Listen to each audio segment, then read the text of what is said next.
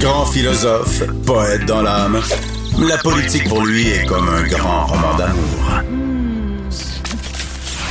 Vous écoutez Antoine Robitaille, là-haut sur la colline. Le patrimoine a-t-il un avenir au Québec? On se le demande tant les démolitions de bâtiments historiques euh, particuliers se multiplient. Euh, J'en parle avec Christine Saint-Pierre, députée de l'Acadie et ancienne ministre de la Culture. Bonjour. Bonjour, et aujourd'hui porte-parole en matière de culture. Bien Ben oui. contente de retrouver euh, ce dossier. Ben oui, pour le Parti libéral. Le gouvernement a déposé le projet de loi modifiant la loi sur le patrimoine culturel, le projet de loi 69. Euh, Est-ce que ça, ça règle le problème? Bien, euh, je le souhaite parce que j'ai donné l'assurance à la ministre que je travaillerai en, en toute collaboration avec elle pour faire le meilleur projet de loi possible. Cependant, il y a des interrogations là, qui, qui surgissent au fur et à mesure que l'on analyse euh, le projet de loi. Nous sommes maintenant à l'étape de l'étude euh, article par article et euh, la ministre, lorsque on a suspendu les travaux il y a deux semaines, venait de déposer une liasse de 23 amendements. Et euh, ces amendements-là ne sont pas publics encore. Elle, elle les a déposés pour que nous puissions en prendre connaissance. Cependant, ce qui est étonnant, c'est que c'est cette, cette loi-là euh, qu'elle a déposée initialement ne contenait pas ces éléments-là. Donc, Mm. les gens qui sont venus en commission parlementaire pour discuter du projet de loi et faire leurs commentaires l'ont fait sans savoir qu'il y avait euh, toute une série d'amendements qui s'en venaient pour venir changer le projet de loi. Ce que j'ai lu, c'était assez négatif là, sur le projet de loi. Jusqu'à maintenant, je, je pense à Félix Lambert et Serge Joyal qui ont dit encore une fois, on essaie, de, on essaie de, de- au fond de, d'envoyer le problème du patrimoine dans les municipalités, municipalités qui n'ont pas d'argent. hein. Euh, et, et chez Pierre Lahoud euh, aussi, qui est un ancien du ministère, un ancien de la, de la division du patrimoine euh, dit la même chose. Donc, euh, ça, est-ce que c'est pas un problème d'encore une fois donner plus de pouvoir aux municipalités? Ben, en fait, on en pelte beaucoup dans la cour des municipalités sans les assurer d'un financement approprié. Et je pense que c'est l'inquiétude, elle est là de la part des municipalités. Les municipalités vont devoir euh, euh, adopter, chaque municipalité au Québec, là, puis on en a plus de 1100, vont devoir, euh, vont, va devoir adopter un règlement euh, sur euh, les démolitions. Euh, il va y a- devoir y avoir aussi un inventaire du patrimoine bâti. Elles vont devoir également adopter des règlements pour de ce patrimoine. Mais une fois qu'on a dit ça, ce sont de très bonnes intentions, puis on peut sur papier dire euh, bravo, euh, c'est formidable. Mais comment on, s'y prend pour en accompagner les municipalités? La ministre dit ah on a mis 50 millions de dollars, il y a une formule d'appariement l'année dernière, ça a été formidable, on a adopté, on a on a on a accepté 96 projets. Mais 96 projets pour 1100 municipalités, c'est une formule d'appariement en plus. Donc, il y a des municipalités, de toutes petites municipalités, qui n'ont même pas le moyen, les moyens d'aller vers la formule d'appariement. Ben. Pour vous donner un exemple, à Sherbrooke, ils ont eu de cette somme-là 1 million 400 000 pour la restauration du patrimoine euh, dans leur euh, centre-ville. Bravo, la municipalité met un- 1,4 million également, mais euh, elle vient chercher dans le 50 millions 1,4. Donc, euh, ça veut dire que ça va prendre beaucoup, beaucoup plus d'argent et c'est là-dessus que euh, nous pour- que nous, nous c'est là-dessus qu'on demande à la, à la ministre d'être le plus transparente possible. Je comprends qu'elle ne peut, ne peut pas dévoiler ce que son collègue, le ministre Girard, euh, va annoncer au budget, mais les sommes euh, vont devoir être énormes, gigantesques. Elle a dit dans une entrevue euh, dans un autre média euh, qu'elle donnait, euh, les municipalités avaient des pouvoirs, mais elle leur donne des devoirs. Euh, c'est un peu condescendant entre vous et moi de dire ça, d'envoyer ce message-là aux municipalités, mais euh, ces devoirs-là. Oui, mais les, villes sont de des émanations. Les villes sont des émanations du, du gouvernement du Québec, c'est normal. Constitutionnellement, c'est c'est pas faux. Oui, c'est pas faux, mais en même temps, euh, lorsque j'ai, euh, je suis entrée en contact avec euh, autant la FQM que l'UMQ relativement à ces amendements-là qui ont été déposés, ils n'avaient même pas été consultés par euh, le ministère de la Mm. Culture.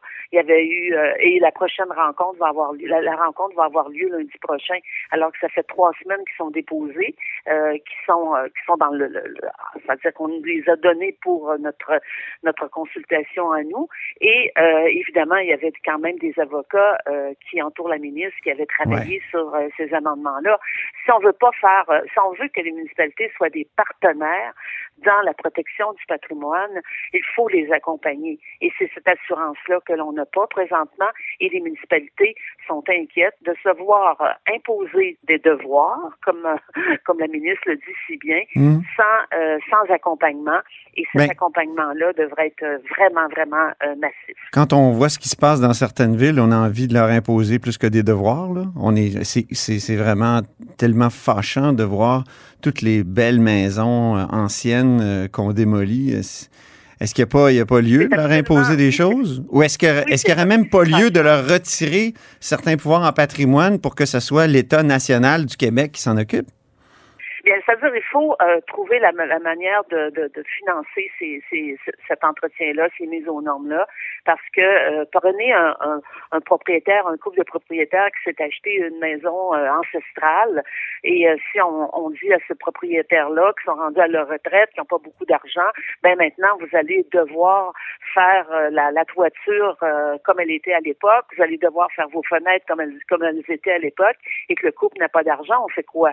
Il faut accompagner les propriétaires. Il va falloir qu'on trouve le moyen. On avait mis, nous, en place le Fonds du patrimoine culturel, qui, vous vous souviendrez, parce que vous avez une très bonne mémoire, se finance à même la taxe sur le tabac qui payait la dette olympique. Une fois la dette olympique euh, payée, on ah, je me souvenais pas de ça. Ah oui, OK. Oui, on a maintenu la taxe et on l'a divisée en deux. Une partie est allée pour des infrastructures sportives, l'autre partie pour la protection du patrimoine culturel. Donc, c'est le Fonds du patrimoine culturel et c'était une façon aussi d'amener un incitatif euh, pour aider les municipalités ou aider les propriétaires dont les bâtiments avaient été à faire les rénovations mhm. selon les normes. Il y en a des municipalités et des propriétaires qui se sont servis du fonds, mais peut-être qu'il n'est pas, euh, n'est pas suffisant. Je ne connais pas aujourd'hui les montants qui ont été versés dans le fonds euh, l'année dernière. J'ai cherché et j'ai pas trouvé.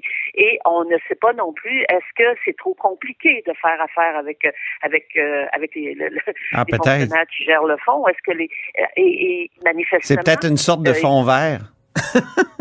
c'est un, un fonds qui était euh, qui est là, et qui euh, sert à la restauration. il a été utilisé, moi je me souviens d'annonces qu'on avait faites, euh, de très belles annonces qu'on avait faites euh, qui étaient relatives à ce fonds-là pour la restauration du patrimoine. Je me souviens d'une belle conférence de presse qu'on avait fait à Trois-Rivières, je m'en souviens d'une autre à la Prairie.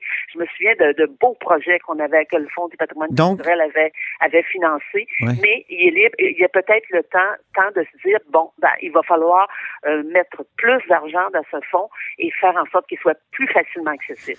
Tous, ces problèmes-là autour du patrimoine, est-ce que c'est pas la preuve d'une sorte d'échec de votre projet de loi euh, ou de votre loi adoptée il y a quoi, 11 ans? En tout cas, vous déposiez votre projet de loi le 18 février 2010 euh, pour rénover la loi sur les biens culturels. Il a été adopté à l'unanimité en 2011 et il est entré en vigueur en 2012. Il est le fruit d'un long, long processus. Mais oui. euh, un processus de, de, de tout d'abord un livre vert qui avait été initié par ma prédécesseur Lynn Beauchamp. Ensuite, moi, j'ai fait une grande tournée du Québec. J'ai fait toutes les régions du Québec, 12 régions. On a reçu 200 mémoires.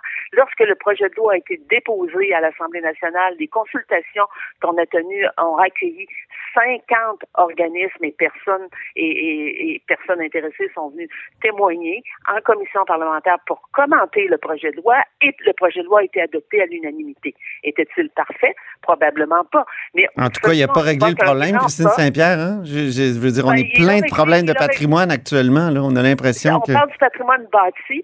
Il a réglé certains problèmes, mais il n'a peut-être pas réglé tous les problèmes. Et c'est pour ça que je vous dis que moi, je suis tout à fait prête à accompagner la ministre parce qu'il n'y a rien de parfait. Je suis pas parfaite. La ministre n'est pas parfaite. Vous n'êtes pas parfait. Et euh, je suis très prête à accompagner la ministre euh, pour avoir un meilleur projet de loi. Mais quels sont vos regrets, euh, Christine Saint-Pierre? Avez-vous des regrets? Dans, le, dans tout ce débat-là là, qui a eu lieu il y a, il y a 10 ans, vous devez vous dire, ah, à ce moment-là, on aurait dû insister sur telle chose ou insister sur telle autre. Mais on a cru qu'on on établissait un, partenariat avec les municipalités. J'avais fait de nombreuses consultations. J'avais eu de nombreuses rencontres, entre autres avec M. Bernard Généreux. Et euh, on a on a travaillé de concert avec avec les municipalités. Est-ce que euh, les municipalités, quand elles vous ont eu, euh, quand vous ont voulu citer des bâtiments privés se sont fait dire par les propriétaires, non, vous allez me passer sous le corps avant, avant de faire ça, parce que là, vous donnez des responsabilités aux propriétaires. Donc, ça veut dire que la municipalité doit donner euh, une aide aux propriétaires. Et mm. c'est là qu'on a, qu'on, a, qu'on a besoin d'une prise de conscience, bien sûr, mais on ne peut pas tout pelleter dans la cour des municipalités et dans la cour des propriétaires. Certainement ce que nous avions fait, nous avions fait à l'époque, nous avions dit, nous, nous allons prendre en charge le patrimoine qui est classé, de, qui ont une valeur nationale, et les municipalités pourront citer des bâtiments qui ont une valeur locale. Et c'était l'entente que nous avions avec les municipalités en créant également le fonds du patrimoine est-ce que, culturel. Est-ce qu'on ne s'est pas dispersé un peu, Christine Saint-Pierre, est-ce qu'on ne s'est pas dispersé un peu dans le patrimoine immatériel? C'est parce que ben, il y a eu plein de classements de trucs comme, je sais pas, la chasse-galerie, tout ça. Est-ce que est-ce qu'on n'aurait pas dû ben, se concentrer sur euh, les bâtisses, dans le fond, euh, le patrimoine euh, matériel? Ben, le patrimoine immatériel, écoutez, on a été salué par l'UNESCO pour avoir introduit cette notion-là dans notre dans notre loi. Et on était une loi les plus avancées au monde à l'époque. Et on n'a jamais regretté de le faire parce qu'il y a des choses et ça ne nécessite pas d'argent là de dire que la, la, la euh, de classer euh, le, le, le, principe de la ceinture fléchée ou de la course en canot. On vient pas euh, viser les fonds de l'État avec ça là. Et le patrimoine bâti avait a quand même des possibilités d'être d'aller, on a la possibilité d'aller chercher, je vous le répète, dans le fond du patrimoine culturel. Ce qu'il va falloir qu'on ait comme assurance, c'est qu'on aille, qu'on ait plus d'argent, qu'on aille plus loin et euh, pour accompagner les municipalités, les MRC et aussi accompagner les propriétaires. Et ça, c'est bien sûr, ça va vouloir dire d'aller chercher de l'argent quelque part. On va le chercher où cet argent-là? Est-ce qu'on va le chercher dans les taxes municipales? Est-ce qu'on va le chercher dans une taxe, une taxe dédiée qui vient que, le ministre pourrait ah, moi, j'ai une idée. dans le troisième lien, dans le projet de troisième lien.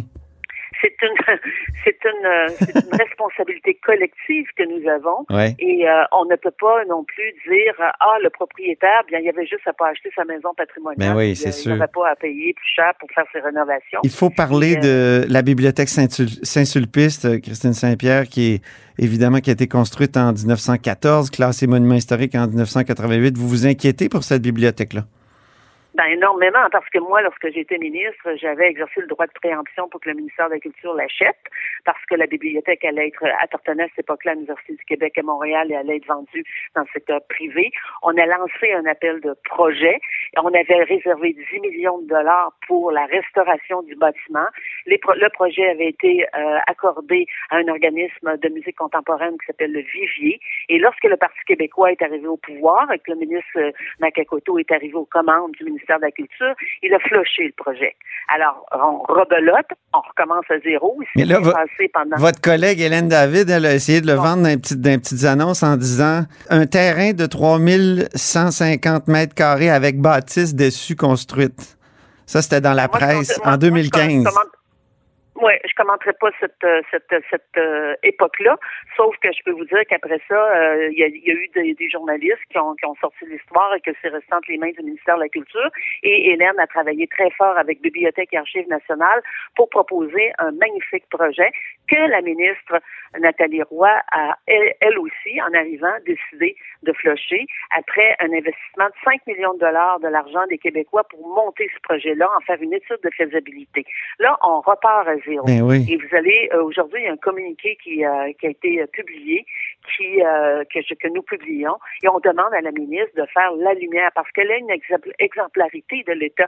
On peut bien parler du patrimoine bâti dans les municipalités puis dire aux municipalités puis au MRC faites votre travail, mais la ministre a une responsabilité. Depuis qu'elle est aux commandes, combien d'argent a été mis pour mettre aux normes le bâtiment, pour protéger le bâtiment? Est-ce que le bâtiment a encore une assurance? Mm-hmm. Selon, est encore assuré. Selon les informations que, que j'ai eues, le bâtiment est en très, très mauvais état. La toiture est en mauvais état. Les magnifiques vitraux qui sont à l'intérieur de la, la, bibliothèque, je ne sais pas si vous l'avez déjà visité, mais c'est un ah, C'est extraordinaire. C'est magnifique. Et les magnifiques vitraux ont des problèmes depuis un an. il y a eu des infiltrations. Le plomb des vitraux est en train de se désagréger. Et là, on n'a aucune idée de, de l'état euh, de santé du bâtiment. La Mm. ministre est allée le visiter il y, a deux, il y a trois semaines avec Chantal Rouleau. J'espère qu'ils ont constaté des choses. Et on veut savoir c'est quoi, sur quel projet elle planche et pourquoi elle ne fait pas un appel de projet. Ben oui. Il y a des, il y a des gens qui lèvent la main pour des projets magnifiques pour la bibliothèque Saint-Sulpice. Et là, ce qui aurait été 10 millions de dollars quand j'étais, quand j'étais ministre de la Culture, mais aujourd'hui, on, on est rendu à des 20, 30 millions de dollars pour me remettre ce bâtiment-là aux normes et qui, qui est une, qui, qui- c'est, c'est le, le plus beau bâtiment, je pense, Oui. de la rue Saint-Denis Oui, à Montréal. C'est absolument magnifique. il faut faire quelque chose. C'est urgent. ouais. Puis euh, j'ai eu euh, la semaine dernière un contact avec un organisme qui serait prêt à et c'est le projet est très sérieux. Ils ont Ah oui? rencontrer la ministre, ça n'a pas marché. Et là, la ministre dit qu'elle planche sur des choses. On sait que son chef de cabinet a demandé aussi à, à quelqu'un qui connaissait As-tu un projet à nous proposer? En décembre, dépose-nous ça rapidement. C'est comme si on appelle quelqu'un, dépose-nous un projet rapidement, qu'elle fasse les choses correctement. Qu'elle nous, Mais il faut que ça reste une bibliothèque. là. à un moment donné, il était question de faire une espèce de maison de jeunes là-dedans. Ça n'a pas de bon sens, en tout cas. Non, ça c'est impossible. On peut pas faire ça. Non. Il faut qu'il y ait une, il faut qu'il y ait une vocation culturelle à la bibliothèque, euh, la bibliothèque Saint-Sulpice. Il faut que les gens puissent en profiter. Cette bibliothèque- bibliothèque-là a aussi dans son sol une salle qui était à l'époque qui a été un cinéma euh, et qui peut euh, aussi servir de salle, de petite salle de spectacle, de concert, Hmm. de projection qui pourrait être restaurée. On pourrait en faire un, endroit extraordinaire pour les Québécois qui- Mm. et les touristes qui, qui viennent à Montréal, euh, ouvrir les portes toutes grandes pour qu'ils puissent euh, euh, voir la beauté. Mais ça prend des livres de- là-dedans, non, Christine Saint-Pierre? Ça prend absolument des livres. Oui, ça prend des livres et ça prend de la documentation. Ça peut C'est être, ça. peut être de la document- ça peut être de la documentation nu- numérique. Il y a plein de choses qu'on peut faire. On n'a pas une collection de livres anciens qu'on pourrait mettre là? ben, il paraît que les, les Sulpiciens ont une très belle collection qui, Ben oui. ici, euh, euh, que la ministre a classée, mais qui était euh, qui était euh, qui, Qui- était en péril, là, semble selon les informations qui sortaient. Mais moi, je vous dis euh, encore là, euh, je vais la- je vais l'applaudir la ministre parce que ce qu'elle va arriver avec un projet, un, un véritable projet sérieux. Mais il faut qu'elle nous fasse part, qu'elle nous fasse part présentement. Ça fait deux ans et presque deux ans et demi qu'elle est là. Quel est l'état Mm. de situation? Elle ne peut pas toujours euh, nous envoyer ça sur le dos des libéraux. Je comprends que souvent on a le dos large, là. Mais là, là, ça fait deux ans et demi qu'elle est là. C'est quoi? Mais vous l'avez dit, vous n'êtes pas parfait. Vous n'êtes pas parfaite. Non, elle non plus. Elle non moi, plus. je suis prête à, Merci. moi, je suis prête à accompagner pour, euh, Ouais. pour faire euh, qu'on puisse avoir un magnifique projet à Montréal. Merci beaucoup, Christine Saint-Pierre, députée de l'Acadie et porte-parole libérale en matière euh, de culture. Et c'est tout pour La Haut sur la Colline en ce mardi. Merci beaucoup d'avoir été des nôtres. N'hésitez surtout pas à diffuser vos segments préférés sur vos réseaux. Et je vous dis à demain.